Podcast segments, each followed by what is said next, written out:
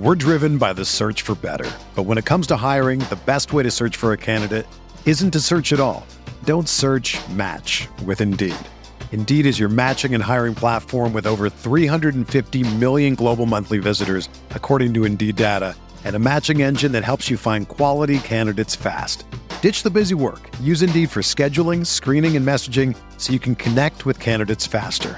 Leveraging over 140 million qualifications and preferences every day, Indeed's matching engine is constantly learning from your preferences, so the more you use Indeed, the better it gets. Join more than 3.5 million businesses worldwide that use Indeed to hire great talent fast. And listeners of this show will get a $75 sponsored job credit to get your jobs more visibility at Indeed.com slash BlueWire. Just go to Indeed.com slash BlueWire right now and support our show by saying that you heard about Indeed on this podcast. That's Indeed.com slash BlueWire. Terms and conditions apply. Need to hire? You need Indeed.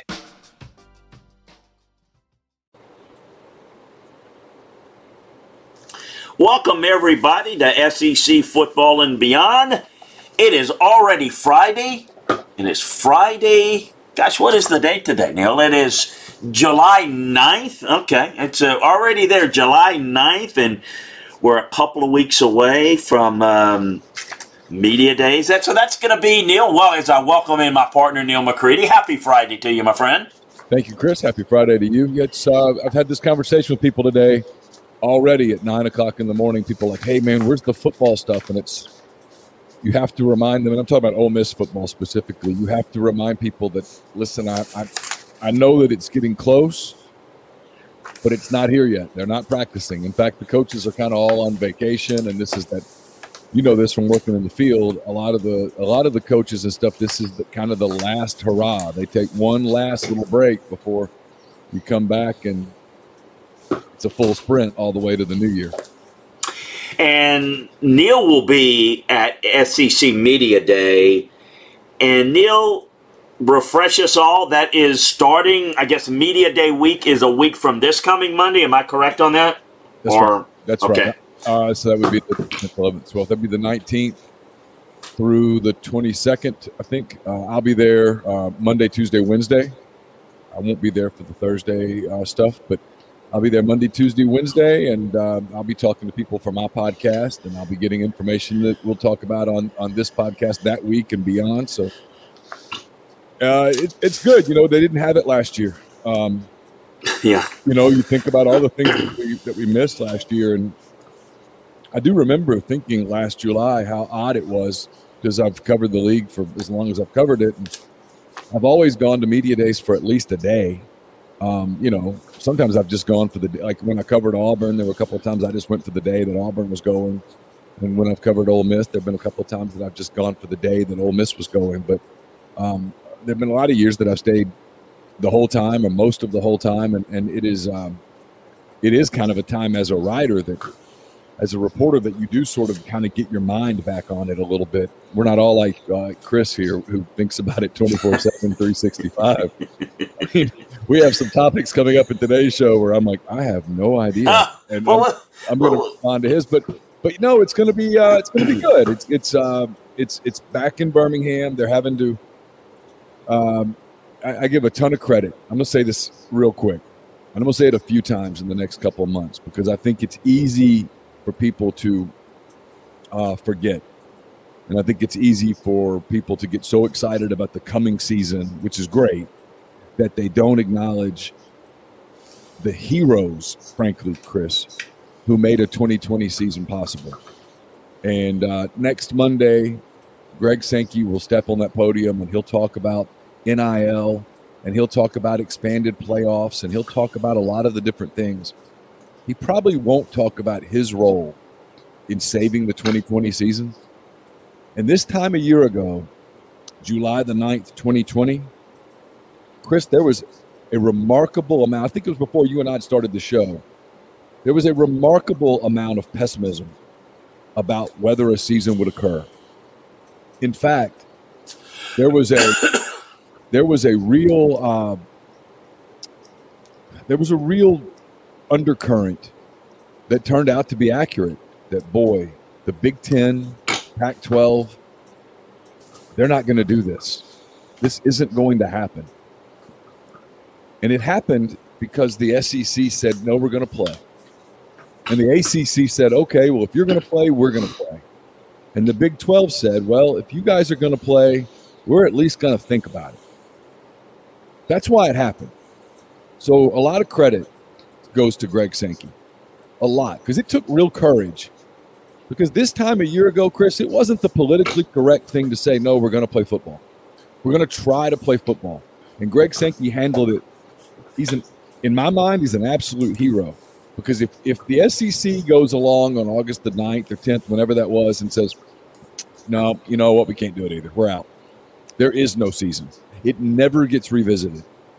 But by the SEC doing it and doing it the way that they did it, and then bringing people along, credit to the Sun Belt and some of those teams, leagues that said, okay, well, we're going to do it.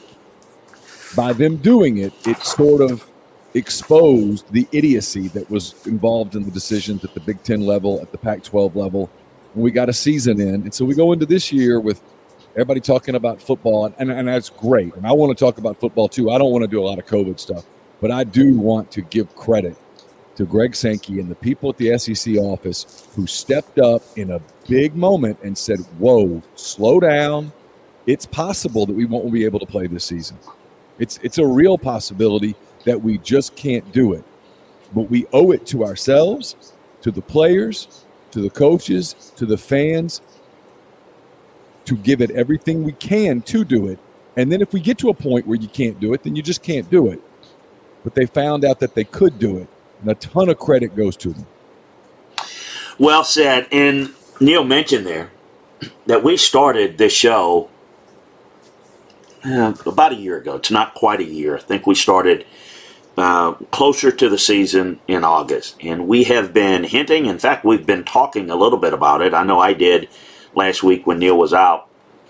And we've got it wrapped up. We've been working behind the scenes, and we're really excited to share with you some big news today. And I'm going to mention this um, now, and I'm going to mention this probably a couple more times because it's a it's a it's it's not anything that is it's a great news it's good but we want to make you aware of something that we are changing the day that we're going to be doing this show live we starting monday this monday july 12th we're going to be for those of you and we appreciate those that join us live um, we're going to be at 5 p.m central um, 6 p.m. Eastern, obviously, starting Monday, and Thursdays.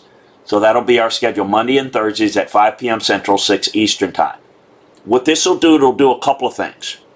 We are, we're hoping that we can get even more folks as we realize that this is a time of day where people are getting into the office and may have meetings or whatever, can't join us. Hopefully, 5 p.m. will get maybe more people live um, that can join us. And then what it'll also do, if you like to consume this show through the podcast form, which this show is available, it'll be available. Go right if you signed up and subscribed, it'll go right to uh, your phone, and you can listen to it on your mobile device uh, first thing in Tuesday morning and Friday morning. So um, we are um, going to watch it. And I already see some news that uh, drinking and watching is now on the agenda from some of our folks. We, hey, we'll, we'll take you any way we can get you. So, uh, real simple. Um, if you consume us watching it, you'll be able to do it the same way Twitch TV, YouTube, Facebook. Um, we are doing this because we're partnering with the great folks at uh, the Podcast Park in Atlanta.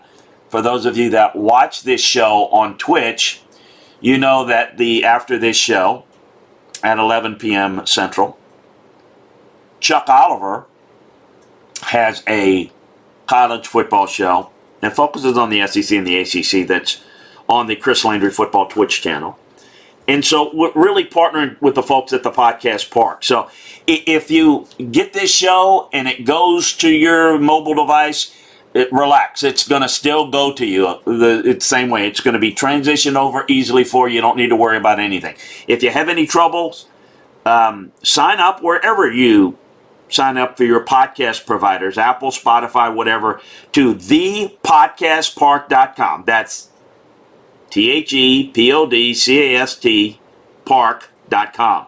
So, um, or, and then you can uh, get us via the Southern Sports Today app. We are partnering with the great folks and are excited um, about doing that. So, uh, again, live Mondays and Thursdays, 5 p.m. Central, 6 p.m. Eastern.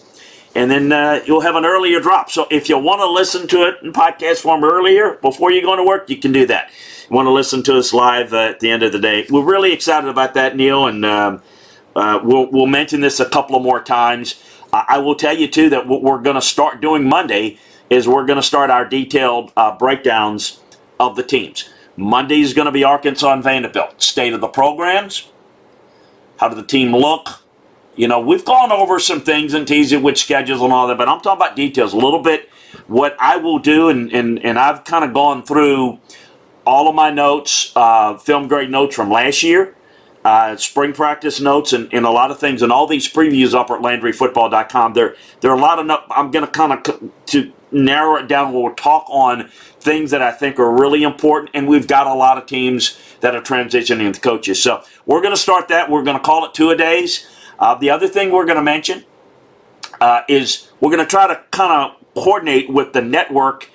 We're going to get to all your questions. We promise we'll do that. We're probably going to, going forward, maybe take them towards the latter part of the show and kind of kind of run them in because we've got so many things we get to. Uh, I tend to get off topic a little too much. So, Neil, in short, we're excited, and this is kind of a. We got a few things we're going to get to today, and we're going to get to them as uh, quickly as possible and talk about some of the best units in the conference and in the country, and maybe some players that are nondescript players in the SEC that.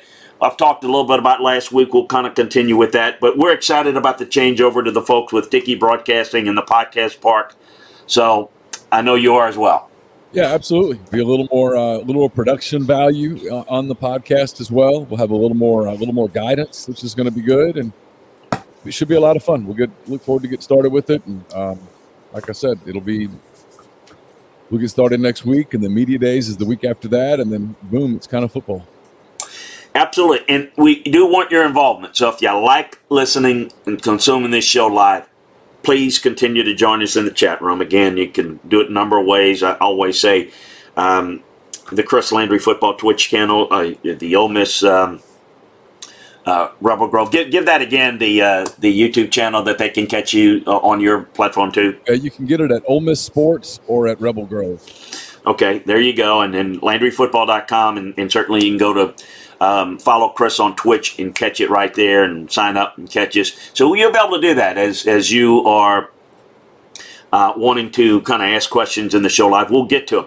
If you like to maybe send a question, as we've got a couple of them um, that we, uh, we had uh, sent in, I, I, usually get some on Twitter or uh, I get them through email, which you can go to LandryFootball.com, hit contact Chris, and we'll address it. Um, I'm going to get into. In fact, I, I, I, would like to do this. We um, I want to get into some players, but we got some interesting questions that that was already sent in that we're going to get to. But you know, I I, I, don't know how much detail we'll get into it, but I, I thought maybe it would be good. People kind of know the top players in the league, um, but I think there's some players, particularly on teams that are not going to have really good years, but that are really good players that I think people need to know a lot about because I think they're really good players, and and you know, every year we see it, we see that it takes place. I mean, I think people know, okay, Matt Corral's a really good quarterback, and that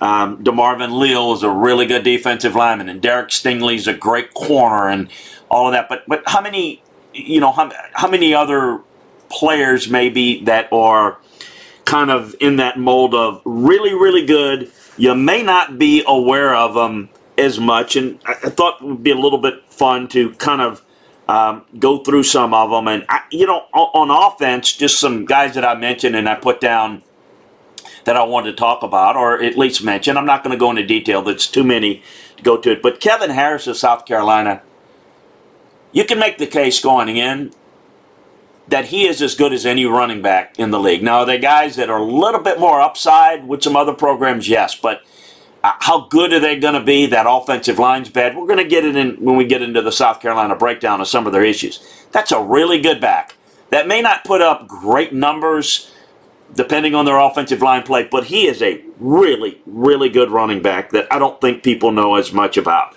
Another guy on offense that I think is very, very good that may be, at least going into the season, as good a center as we have in the league is Michael Maietti from, from Missouri. He's a senior. He's outstanding. He's a great technician. Uh, again, how successful they're going to be as a team and, and individually is going to be interesting, but I think he's a really good player. I think people may know a little bit more about this next guy, Darian Kinnard. He may be the best tackle in the league from Kentucky. Uh, now, there's some really good ones. I think there's Alabama's going to have some other good offensive linemen, but in terms of left tackles, he's coming in as probably um, the most proven guy.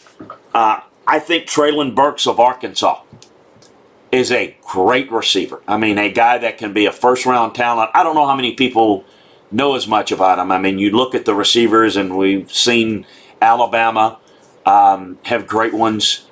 Um, there's no question about that. That to me, he's a he's a really really good player. Does Arkansas um, have anybody who can get the ball to Burks though? That's the deal. I mean, Felipe no, is gone. Uh, no, there's there's no question that that's going to be the challenge of Kendall Briles and they're going to have to find a way to get him in the ball. Now, there's some things you can do in that offense. I mean, I think the RPO game, maybe a little bit more. The quick pass game, it's going to be a lot of run after catch, make it.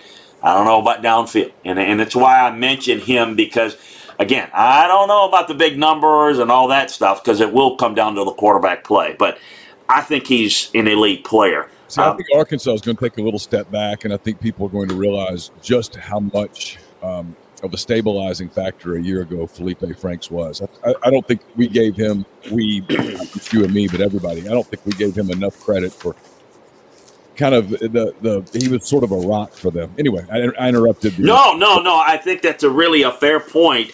And I'm a, of the belief that personally that KJ Jefferson – has got more. I, I, I was not a big Felipe Franks fan, and what, what makes me excited about what they can do is I, I, think they got as much out of him as you can get. I thought they did a phenomenal job with him. But you're right.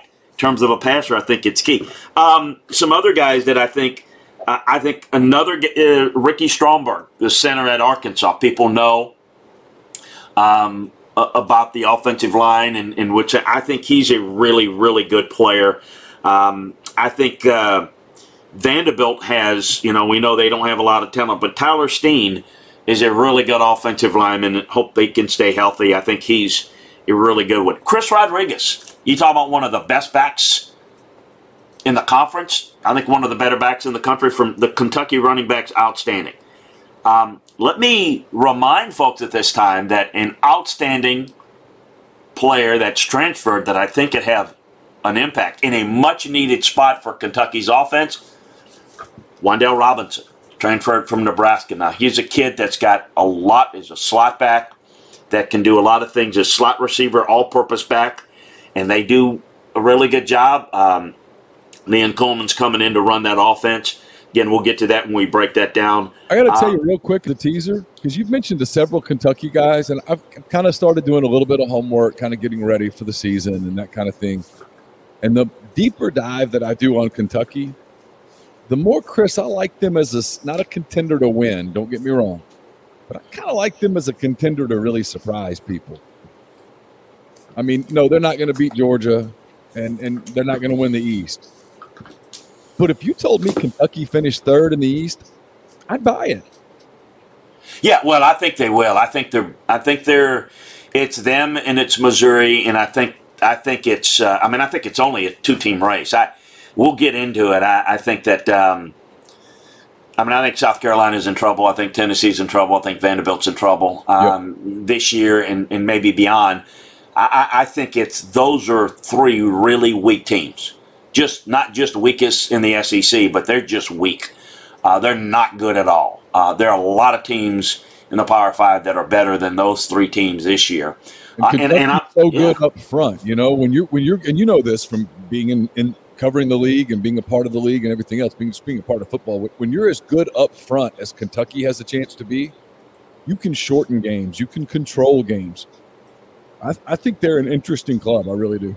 Yeah, I think the issue is, you know, they're anything lower than third's a disappointment, and they think that you know maybe they could catch Florida and finish second. I think that's a that's a upside and a that's a that's a ceiling and a floor for Kentucky. The floor would be, you know, disappointment would be if Missouri ends up being third, but we'll see. You know, I think that's kind of where it is.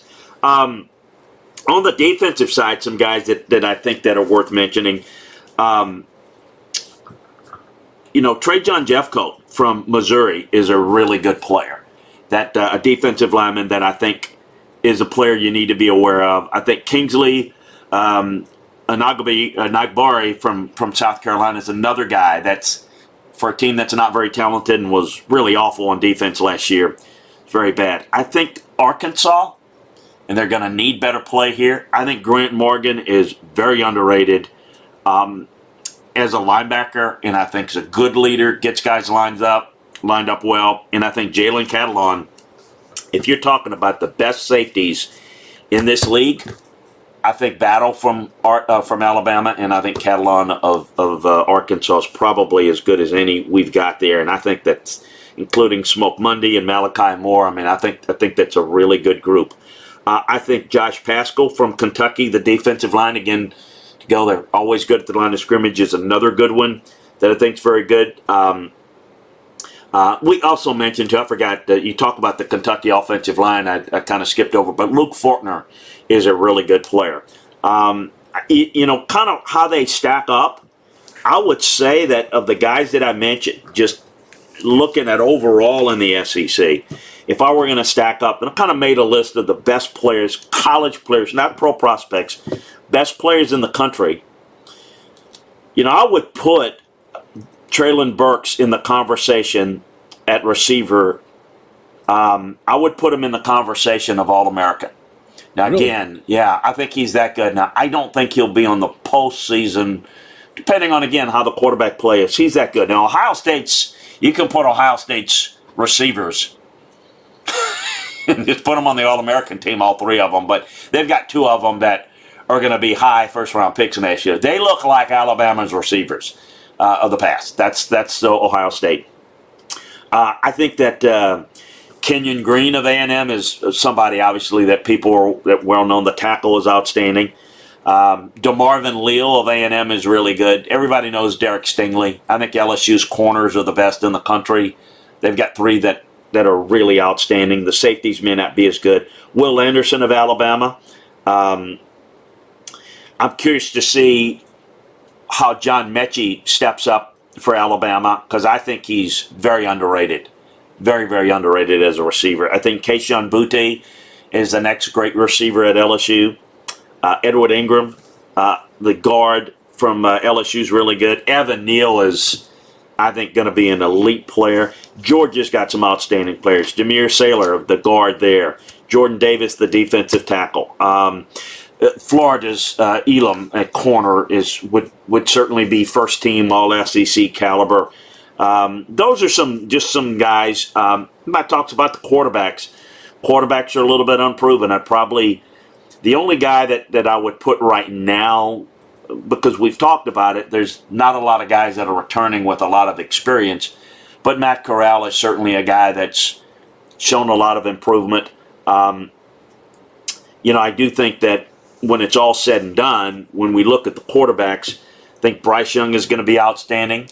Emory Jones, I think, will be really good. Now, let me just tell you, Dan, Dan over at Florida, in talking with him um, about three, four weeks ago, they, he thinks Emory Jones is very underrated as a passer. He thinks he can be really good and make some throws that that even Kyle, Kyle Trask could. Now, I think what's different is I think their run pass ratio is going to flip, and I think Emory Jones is going to be a huge factor in the run game.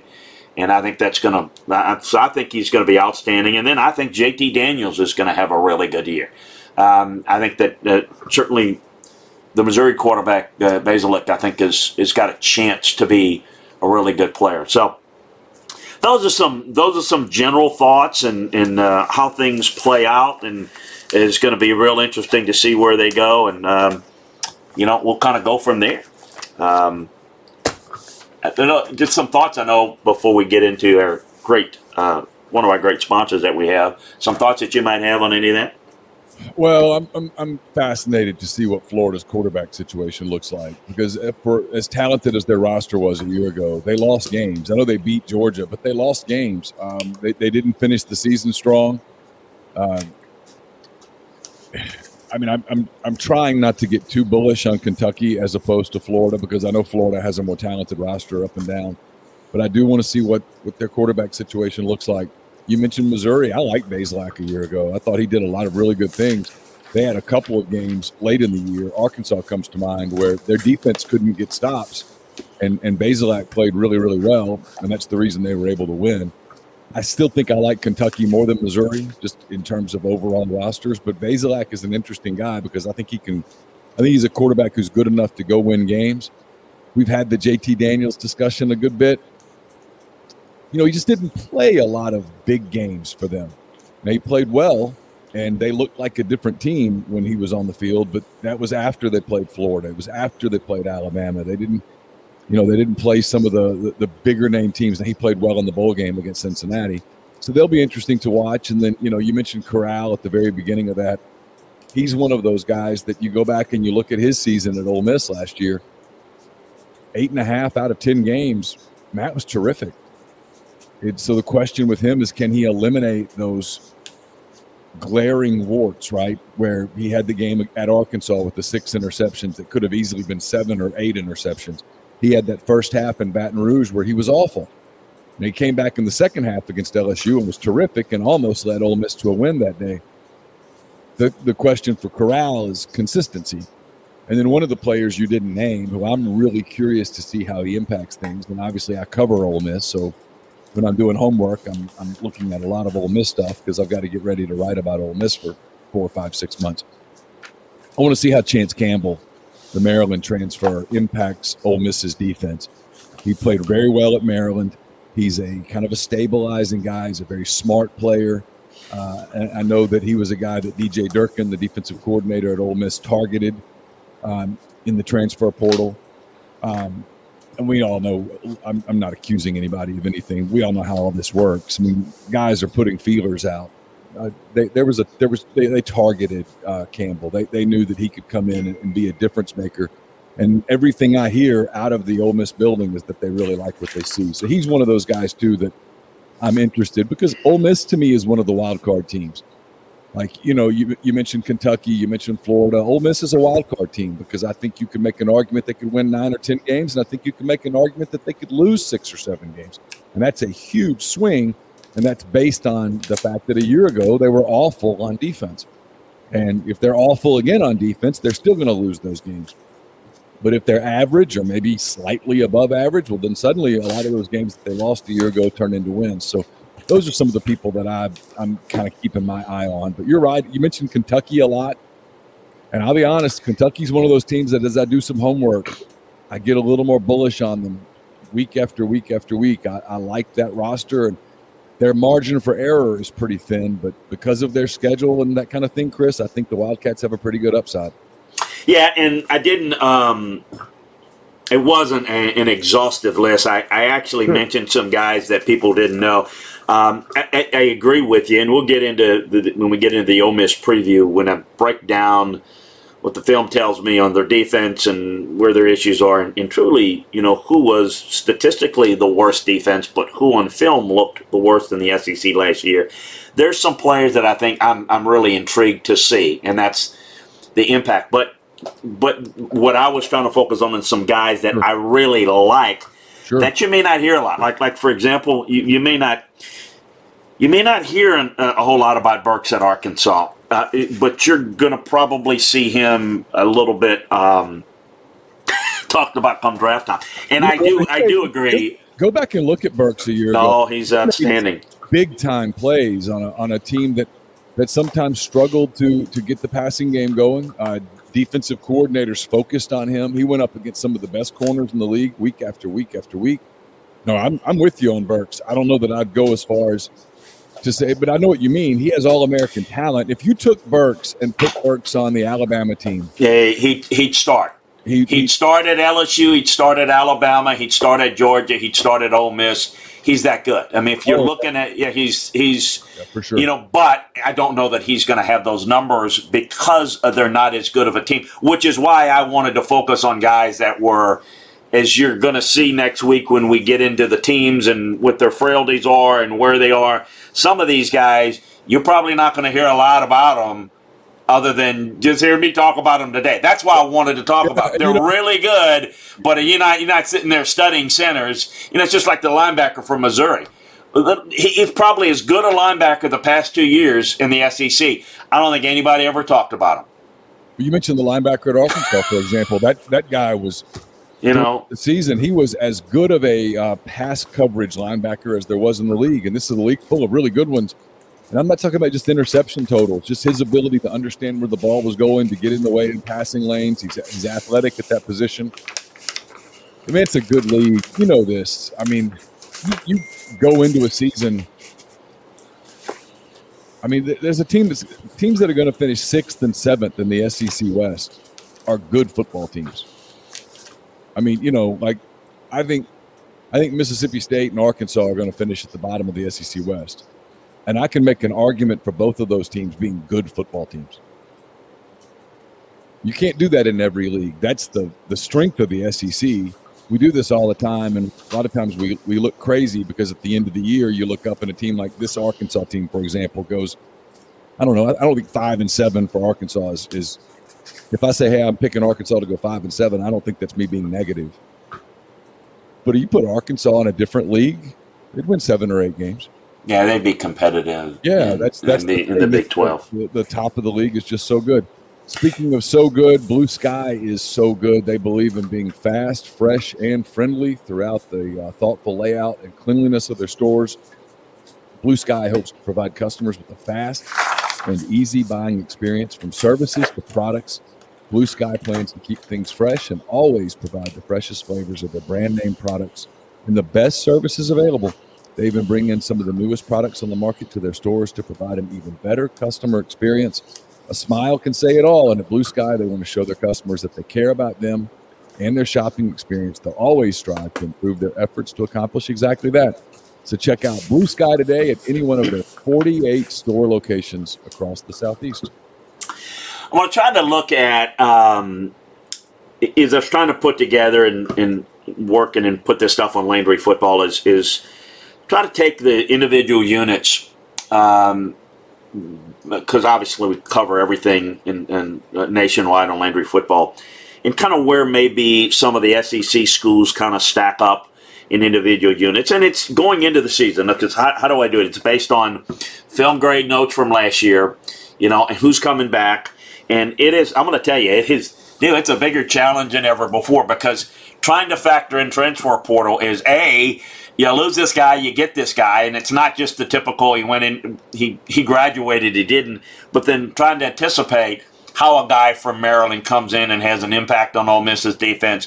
You know, some of that stuff is is just such an unknown. But you know, the quarterback units are kind of difficult to look at um, because you're dealing so much is on the number one guy. But um, in you know, I I think that like you know Oklahoma's really good. I think um, I think in the conference, you know, I would say that that although unproven, Alabama's quarterback's room is really good. I think LSU's quarterback's room is really good. I think Georgia's quarterback's room is really good. Uh, but I'm curious to see how that stacks up. I do think that uh, I actually think, and I don't know how good they're going to be, and I know what they've been. Um, I I think that USC's got. A, I, I think Kedon Slovis would be a guy that, that I think has got a lot of great natural abilities. But you know, at the other positions, you know, when I'm looking at the best running back units in the country, in the SEC, Georgia comes to mind, A&M's comes to mind, Alabama's good, Auburn is really good. Um, you know, they've got as good a running back as there is in the league, and I think they're really good. That's one area where they match up. I think outside of that, Oklahoma's Oklahoma got hit a little bit this week, as they've got a couple of guys that they lost at that position. Iowa State's really good. Uh, Ohio State's really good in that area. Receivers, you know, trying to look at the best receiving uh, corps in the SEC is it's really intriguing because you've got some good ones, but you've got a lot of unproven. Alabama obviously was the king in college football the past couple of years. They're really talented. I think that um, A&M's young at receiver, uh, but I'm, I'm curious to see kind of where this plays out. It's a little bit more of an unknown there. On the offensive line, I I think Alabama's offensive line, believe it or not, is still talented. I think Georgia's got some questions, but they've got some really good answers. I think LSU's really good. I like Ohio State's offensive line. Out west, I like Washington's offensive line. I like what Iowa State's bringing back on the offensive line. Uh, Oregon is bringing a lot, even though they lose Sewell. Um, I think they're really good. Maybe the surprise, folks. The the the the school that will that's really bringing a lot of good players, not a lot of pro prospects, but some good players. Louisiana Lafayette is bringing what I would consider a the best G5 offensive line back this year. Defensive line, I like Georgia's defensive line. Um, then I like Alabama's. I like A&M's. I like LSU's. Um, those are really good units. Linebackers, I like Alabama's. I like Georgia's. I like Auburn's. Uh, nationwide, I think defensive line. Clemson's played a lot of young guys. They're really good. Ohio State is loaded again. Uh, very, very good. Uh, don't a surprise team this year in college football is TCU. I think they've got some playmakers on offense. They always been, you know, they can get good quarterback play. They've got some really good receivers. Um, I think at linebacker, Iowa State, Clemson's really good. Indiana's really good. Wisconsin's really good. Nationwide, uh, and then the secondary. I think that uh, I think LSU's got the best corners. I think they're a, a top secondary unit. I think Alabama's really, really talented. I think Oklahoma, believe it or not, is really good. Let me give you a surprise. And I, you got at Landry football, and they've got, in my opinion, uh, the one of the top half dozen secondaries in the country is Cincinnati. Um, and Ahmad Gardner, uh, Gardner uh, the corner, is really, really good. Um, so uh, I think among special teams, because of their talent and how they utilize it and emphasize it. I think Florida and Georgia are the best, maybe in the country, certainly best in the SEC. So I just, you know, some interesting things that, you know, we'll see how it plays out during the season, Neil. But as I'm kind of looking at it and really kind of putting that up on LandryFootball.com, you can get more details than you want um, to sort through with players, uh, draft prospects, just overall college players, recruiting, you name it, over at Landry Football. Some of the best position units um, that I see and how the SEC stacks up in it. It's just some thoughts that I had there. So you had an omission there that's interesting to me, and I guess it's because I cover the team and I'm around them a lot, and I talk to people that are inside that program. If you talk to anybody at Ole Miss and you talk about what position group are you most excited about, they'll talk about running back. Mm, yes. They have Jerrion Ealy, Snoop Conner, uh, Henry Parrish. They liked what they saw out of Kentrell Bullock in the spring. They actually think that they have enough depth at, at running back to experiment a little bit more with Ealy, who has, at least with some people, uh, some first round NFL draft projections as a running back. And was that just a, do you not like them as much? I do. I like them a lot. I just, you know, I, you know how I go on and on and on. I could go, I could go, um, Ole Miss, I can make a case for Kentucky. I could make, you know, again, South Carolina. I even think Missouri's got some good backs. It's really good. it's really good. And so I, I, uh, I apologize to the Ole Miss folks for not mentioning. I just I don't know if I was gonna rank them. I, I just kind of stopped. Um, enough. I just like Auburn, you know, Alabama for goodness sakes.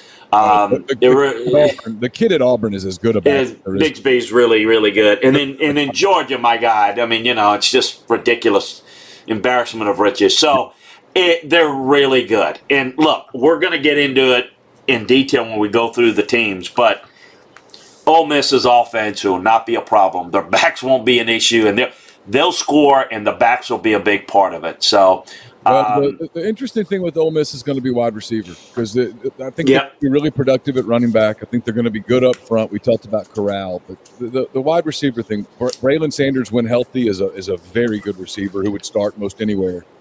But after that, there's question marks. There's there's guys with potential, but there's guys who had like Jonathan Mingo, for example, very inconsistent a year ago. There were games where he was excellent. There were games where he disappeared, and so you know they've got to address that. That's that happens across the board in college football. Like there's a lot of questions in the thread right now about Texas A&M.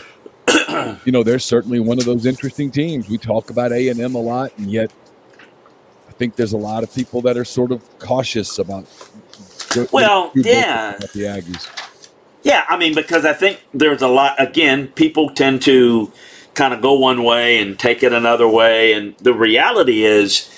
Um, a&M's for real. I mean, I mentioned that last year when we first started the show. That program, um,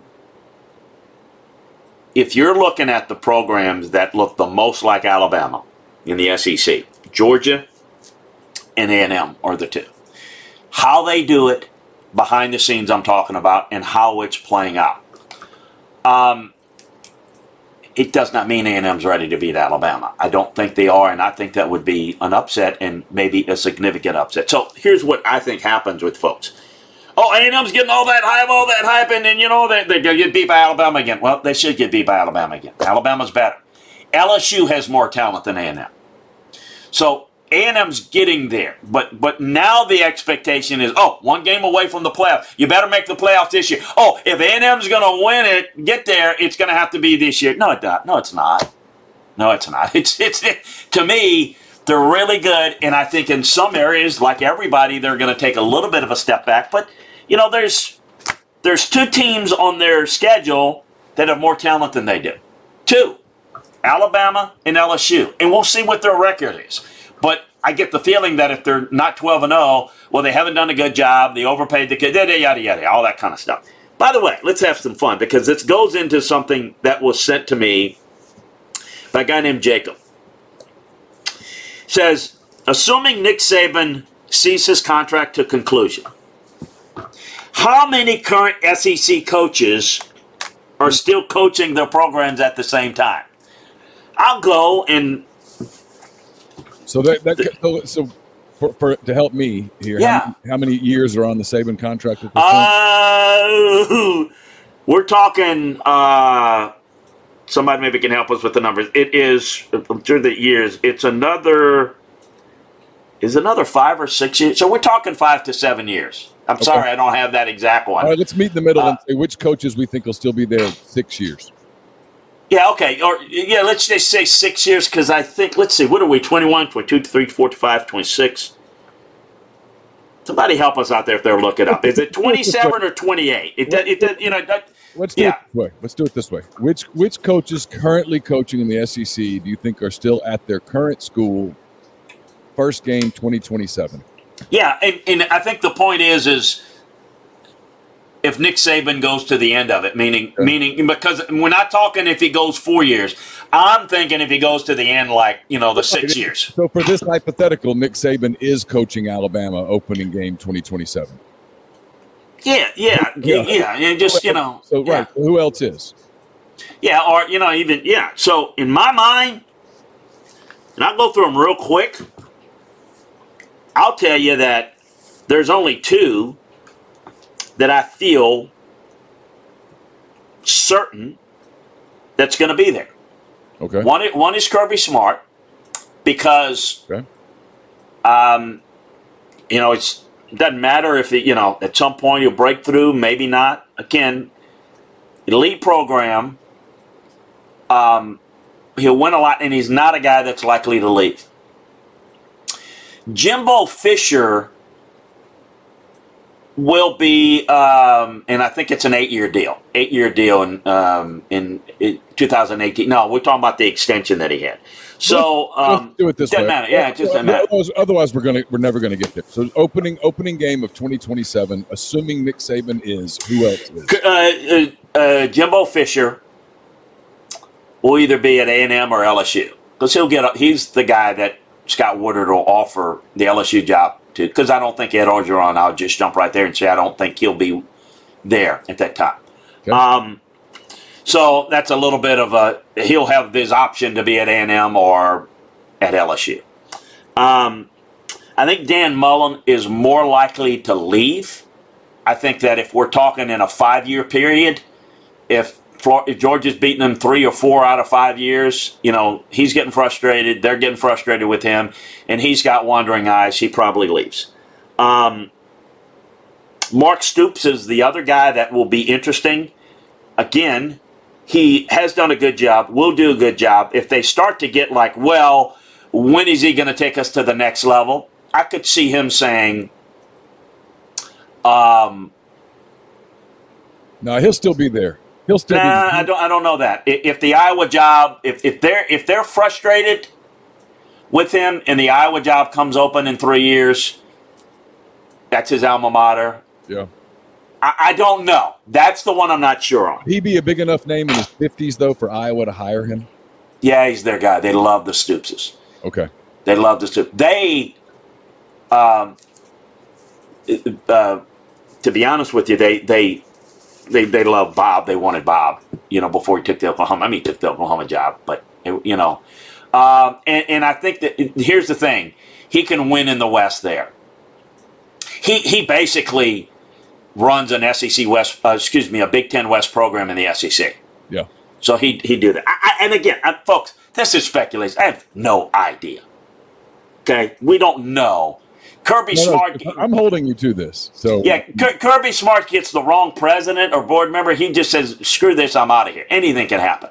But the key thing is to the point for people thinking, "Well, so and so just got hired three. We're not talking three years. We're talking, as Neil said, six years." Um, Eli Drinkwitz, he's either going to have success, and he is he is a upwardly mobile guy. He's leaving, or he's not doing well enough, and they're firing. God bless him. Uh, Shane Beamer's got no shot. It just it is, they're so far down. They're so far. I don't I don't see them being really patient with him. Uh, I, I I just don't see Josh Heupel doing anything at Tennessee. It, it is just going to be a long haul. Don't think he's going to be there. And I did a radio show in Knoxville yesterday.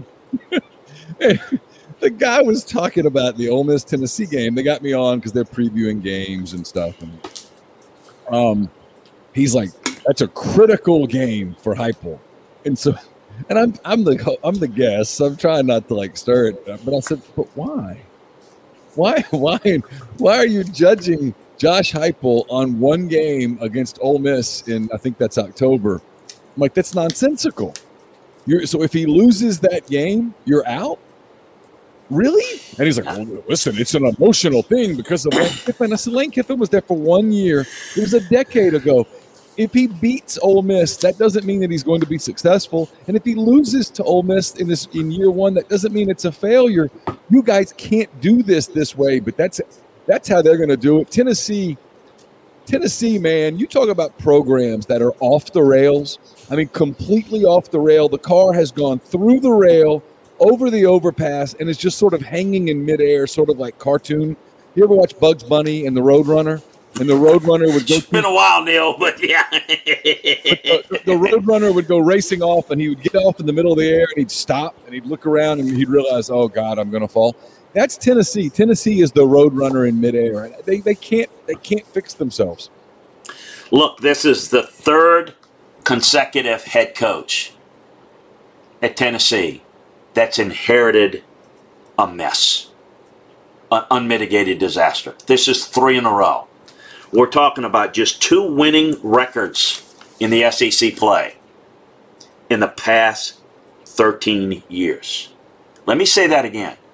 13 years, they've only had a winning record twice in SEC play. Only been to four bowl games.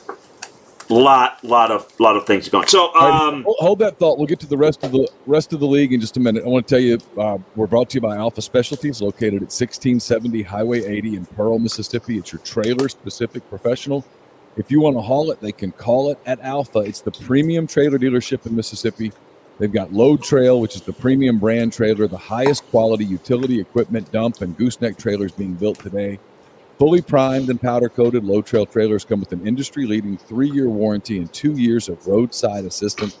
Alpha Specialties also has Hallmark cargo trailers. It's one of the most quality cargo trailers on the market today.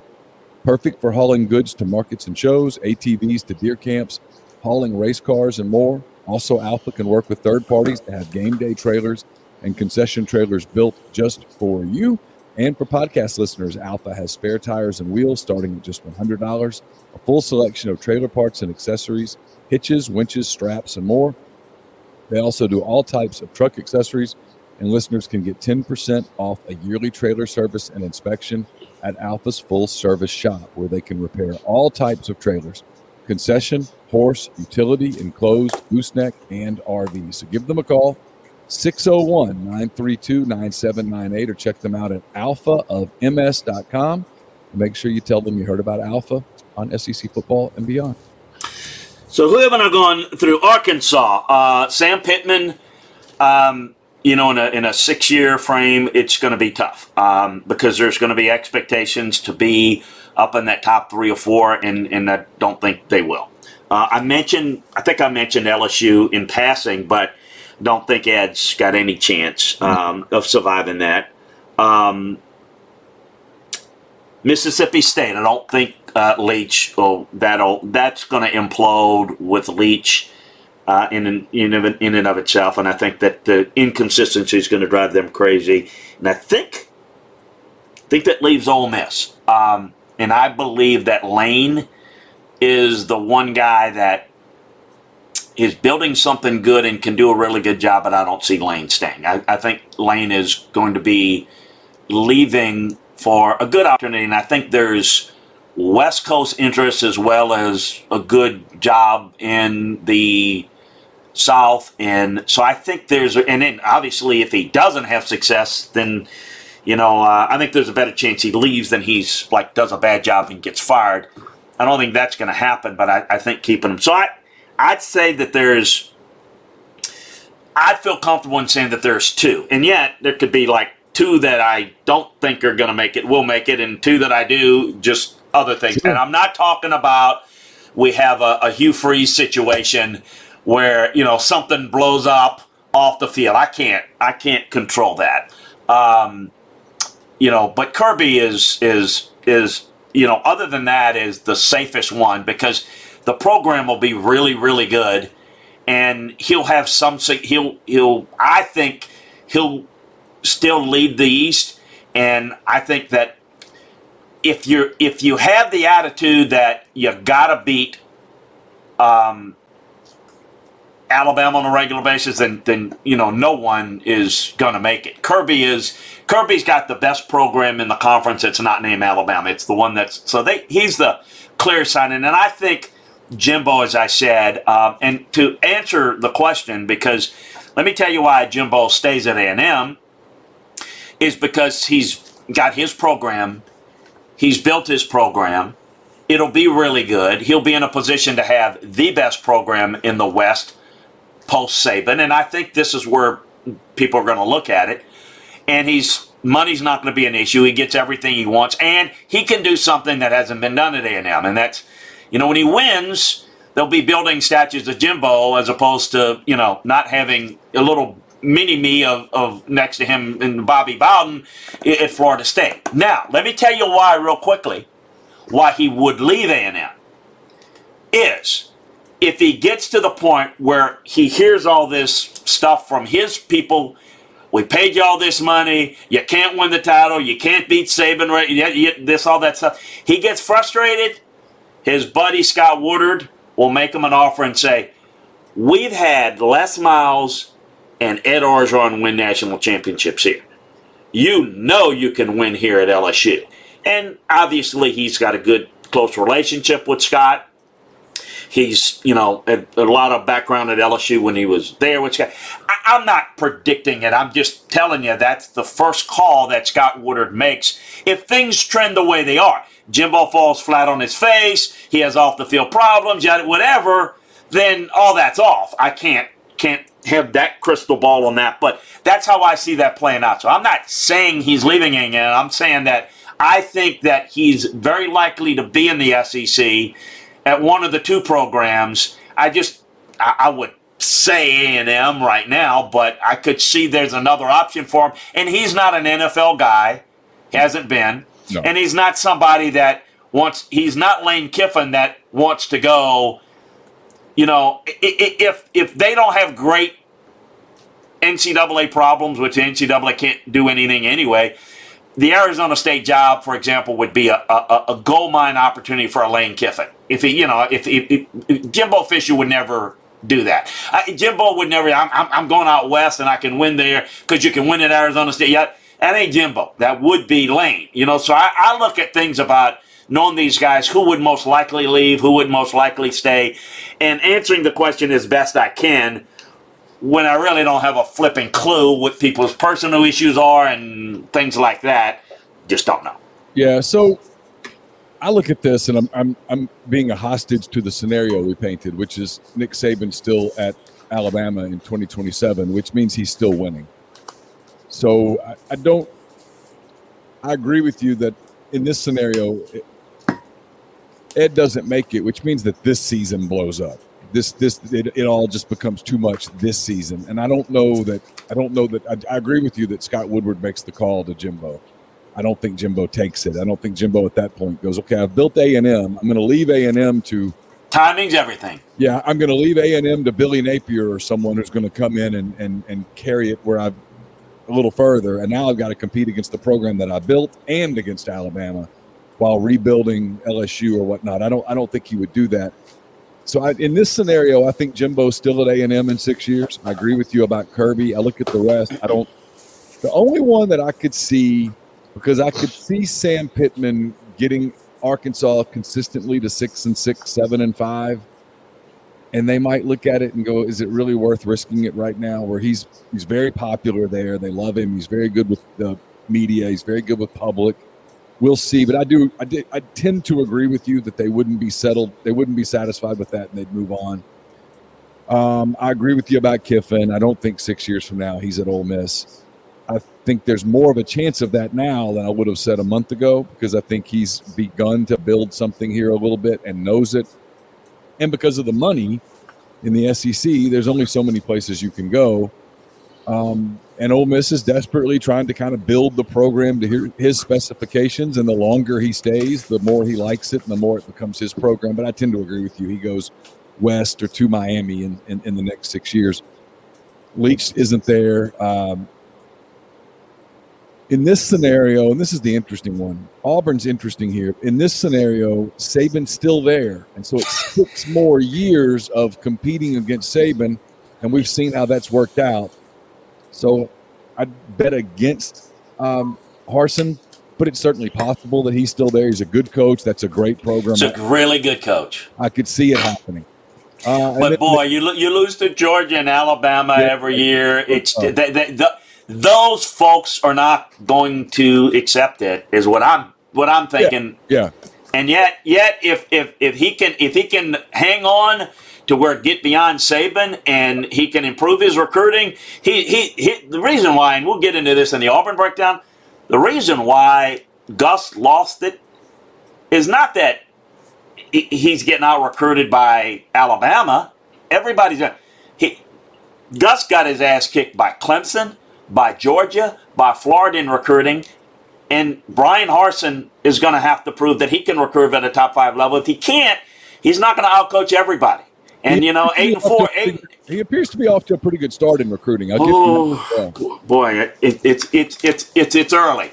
Yeah. But it's got to it's got to get a lot better, I think. But you then, go ahead, not to interrupt you. And then in the East, you know, I mean, you talked about we, we talked about Mullen. I agree. I don't think he'll be there. Um,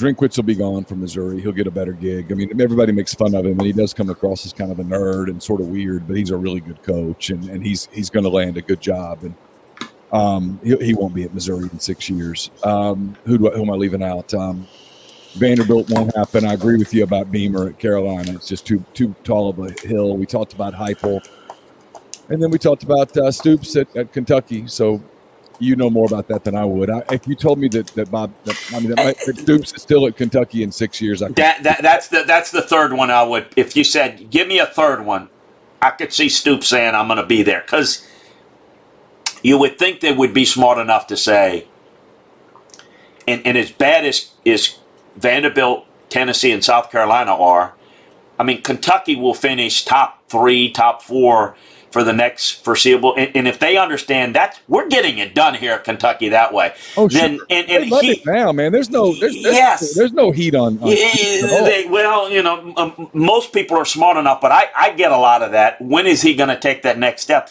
There is no next step at Kentucky for Yeah. gosh sakes. But I there mean, is no. ninety some odd plus percent of their fans. Yeah, well, you'd hope. You'd hope. Well, they are. Yeah, but but I mean, I think I think the yeah. vocal group. There's Yeah, the vocal minority, and, and so does that infiltrate in four years? Well, he still hasn't done it. Well, then you better you better understand that he hears enough of that. He'll say, you know what, I'm going to but- Iowa or somewhere else. But they keep Um, giving him more money. They keep rolling his contract over. Look, It's a great place to live, and he It is. likes it too. and at, at Kentucky, they just want you to get to basketball season, and and he gets he gets them there every year. Yeah, and then you know you just you just again don't know, folks. It's a it's a it's a great question, Jacob, and have no clue, but try to answer it in a fun way. Of course, is what kind of craziness does LSU create when Ed is fired? I, I look, I don't know, and and I keep hearing this. The NCAA, I, man, I don't know what the NCAA is doing. I don't know what's going to happen. I don't know what's going to come out of the closet. We're having fun. Uh, I, I don't know. That's going to make the job, you know, uh, worse or you know, it's a great job um, it, it, could hurt the prestige of it depending on what it is. Um, let's see what else is. Um, you- you're trying to some some questions we have. Um, da, da, da. Yeah, you know, Blake says, uh, you know, maybe Beamer wins in year two. It's not going to win in year two, and if he signs a six-year deal, that doesn't matter. It's going to be gone.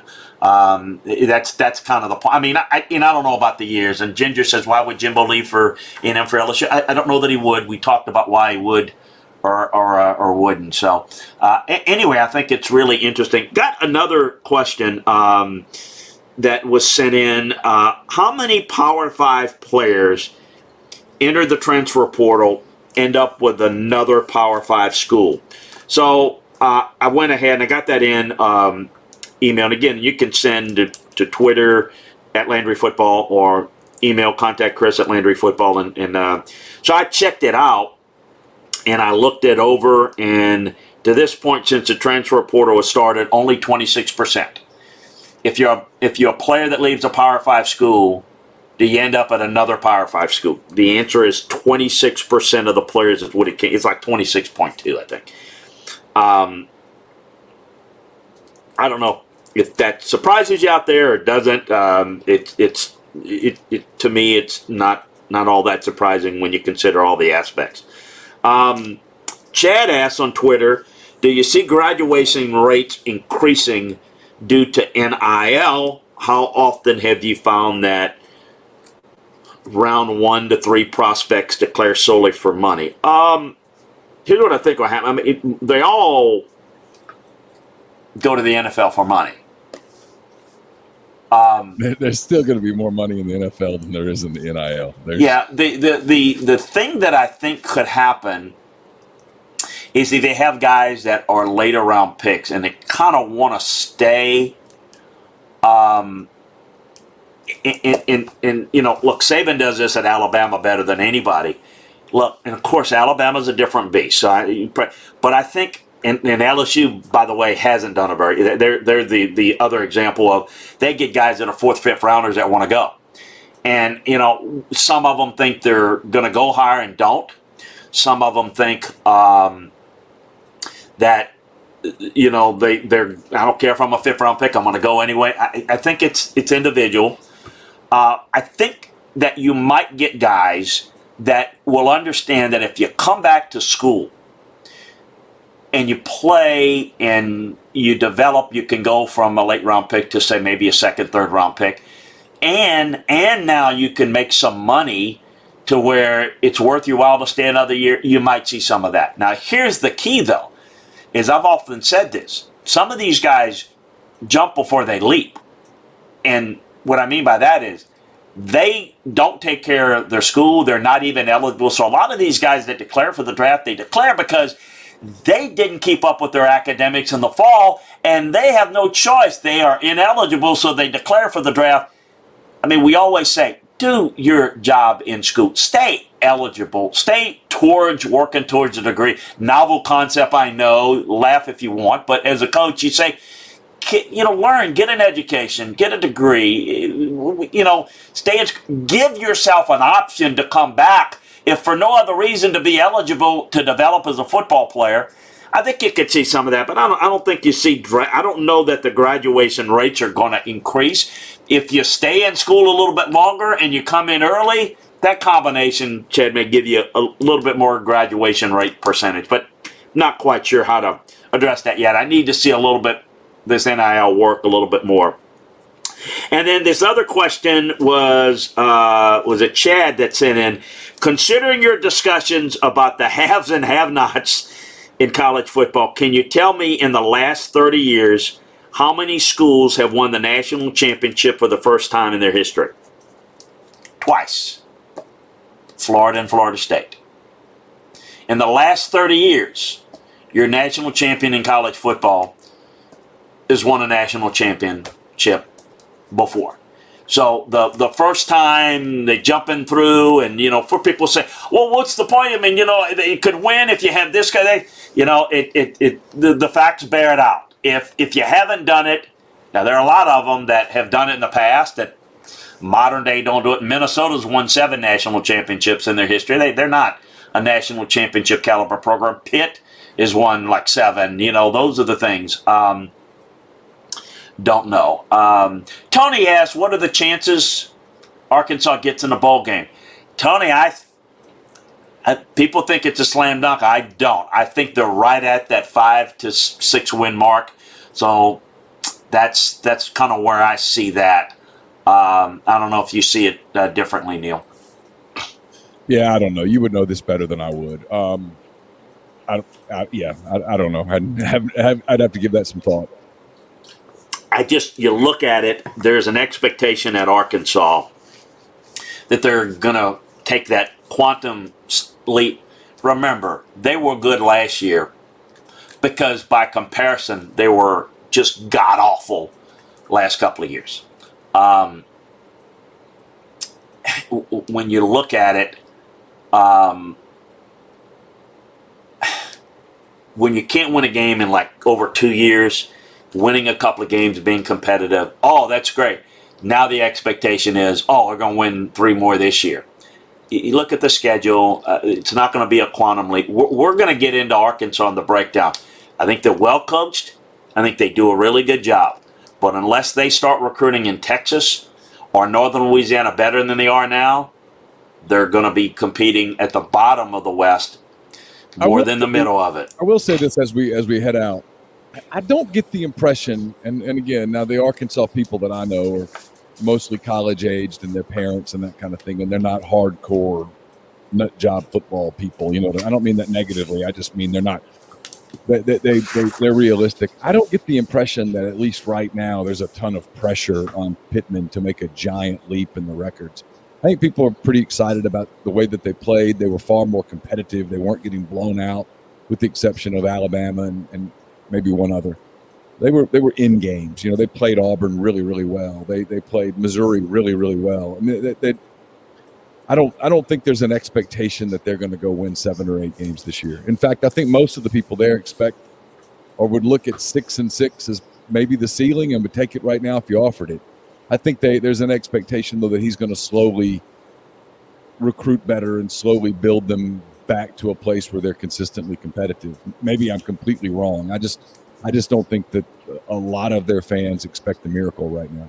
Uh, that would be smart because I think they can be competitive, go to bowl games, whether it's this year or not. I think they're getting there. I just people that think that that want them to be in the top five nationally, like they were in a stretch a little with Petrino.